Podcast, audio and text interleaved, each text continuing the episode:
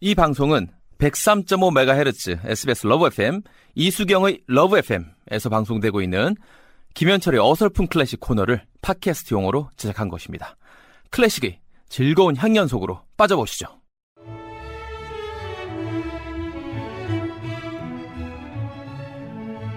개그맨 김현철의 어설픈 클래식 현마에라는 또 유튜브도 아유. 요즘 하고 계시고 예, 예, 예. 네. 네, 고맙습니다. 아, 현마에 네. 음, 현마에 에할때 에, 에, 예, 예. 구독 좋아요 눌러주세요. 아유, 아유, 아유, 아유. 네. 아, 쑥스러워 나는 그 얘기하면 제가 대신해 드릴게요. 그렇습니다. 자, 네. 김현철 씨가 클래식을 쉽게 설명해 드리는 어클 어설픈 클래식인데 세 번에 걸치는 행진곡에 이어서 오늘은 좀 서정적인 곡을 갖고 오셨네요. 그렇습니다. 너무 좀 행진만 하면은 다리 네. 아프니까 좀 쉬어야죠. 가야죠. 네. 자 오늘 말이죠. 예, 아, 본 윌리엄스라는 작곡가의 푸른 옷소매 주제의 환상곡 입니다. 좋아요. 지금 둘, 둘, 셋, 옳지. 어, 라라라. 무섭다, 무서워. 예, 그렇습니다. 푸른 아, 옷소매에 의한 환상곡. 예, 그쪽 나라 말로는 Green Sleeves라고 했나 봐요. 네. 예, 저는 영어가 약해가지고 sorry. 예. 한데 아, 영국 사람이에요. 전 세계적으로도 많은 나라들이 클래식을 좋아합니다. 우리나라도 많이 선호하는데 영국도 많이 좋아하죠. 네. 한데 아, 다른 나라에 비해서 독일, 이탈리아, 프랑스에 비해서 영국에는 클래식 작곡가가 별로, 없네요. 없었어요. 왜 그렇지? 예. 그러니까 참 그렇잖아요. 네. 어, 그래서 영국 사람들이 네. 어, 클래식 작곡가에 대한 갈망이 많습니다. 네. 그래서 말이죠. 영국 출신의 오리지널 작곡가는 바로크 시대에 헨리 퍼셀이라는 분밖에 없어요. 근데 헨델이 독일에서 영국으로 귀화를 하니까 영국 사람이라고 영국 사람들은 얘기를 합니다. 아마 하지만은 독일 사람이었잖아요. 사실은 네. 그래서 조금 애매한데 네. 그러다가 200년 동안 클래식 작곡가에 대한 열망을 하다가 네. 우리가 알고 있는 엘가라든지 엘가, 또 그리고 말이죠. 바로. 말이죠. 오늘 소개할 본, 본 윌리엄스. 윌리엄스. 또 그리고 말이죠. 이분과 쌍벽이 되는 영국의 작곡가 또 한 분 있어요. 벤자민 브리튼이라고 해가지고 요 두 분들이 바로 말이죠. 예, 국민주의 악파라고 생각을 하시면 되겠습니다. 네. 자, 이분이요. 아, 영국을 무척 사랑을 해가지고 영국에 있는 민요를 있는 민요를 막 이렇게 싹그 그 이제 뭐 수집을 합니다.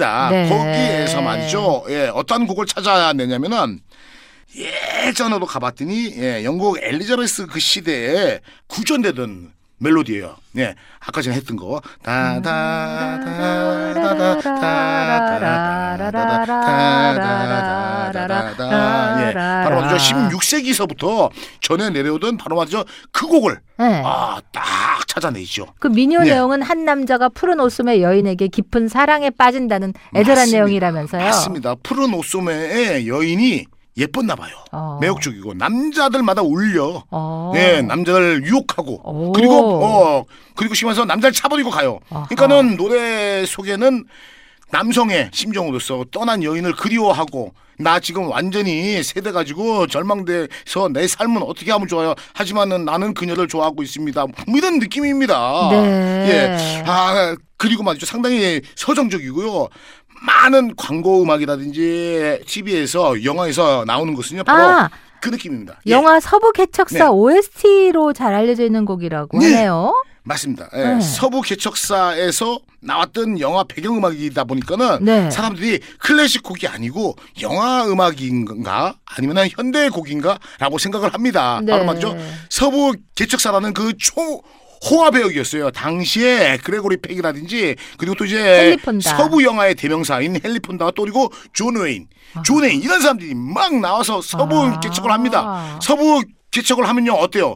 서부를 개척하기 위해서 왜 싸움이 네, 나오고 뭐 뭐 이들끼리 총 나고. 쏘고 그리고 또 이제 서부 개척을 하기 위해서 떠나고 이러다 보니까는 당연히 곡이 애수가 생기잖아요. 네. 그리고 아까 전에 얘기했듯이 영국 민요를 바탕으로 말이죠. 거기에 만들어졌기 때문에 서정성 이런 느낌이 있기 때문에 우리나라 사람들이 좋아한다는 거죠. 또 그리고 당시에 상당히 말이죠 앞서가는 느낌이에요. 어떠한 느낌이냐면은 팝송 같기도 해요 노래가. 아. 예, 다다 다다 멜로디가. 다 다다다다 아. 이런 느낌이다. 네네. 그러다 보니까는 이 곡에 맞춰서 말이죠 많은 팝 아티스트들이 노래를 불렀어요. 우리가 잘 알고 있는 올리비아 뉴튼 존이라고 해가지고 네네네네네. 올리비아 뉴튼 존 우리 때 상당히 그죠 매력 있었잖아요. 예. 예, 그죠 그분의 노래 When I Did Is 파라다 이런 노래도 있고 막 이랬었잖아요. 아. physical physical 냄비 위에 밥이 타 이런 아, 냄비에 밥이 이런 타. 노래 있었고 막 이랬었어요. 네. 그분이 이 노래 가사를 붙여서 노래를 부르니까 막 당시에도 사랑받는데 네. 지금 말이죠. 네. 미국에는요 크리스마스 때 되면요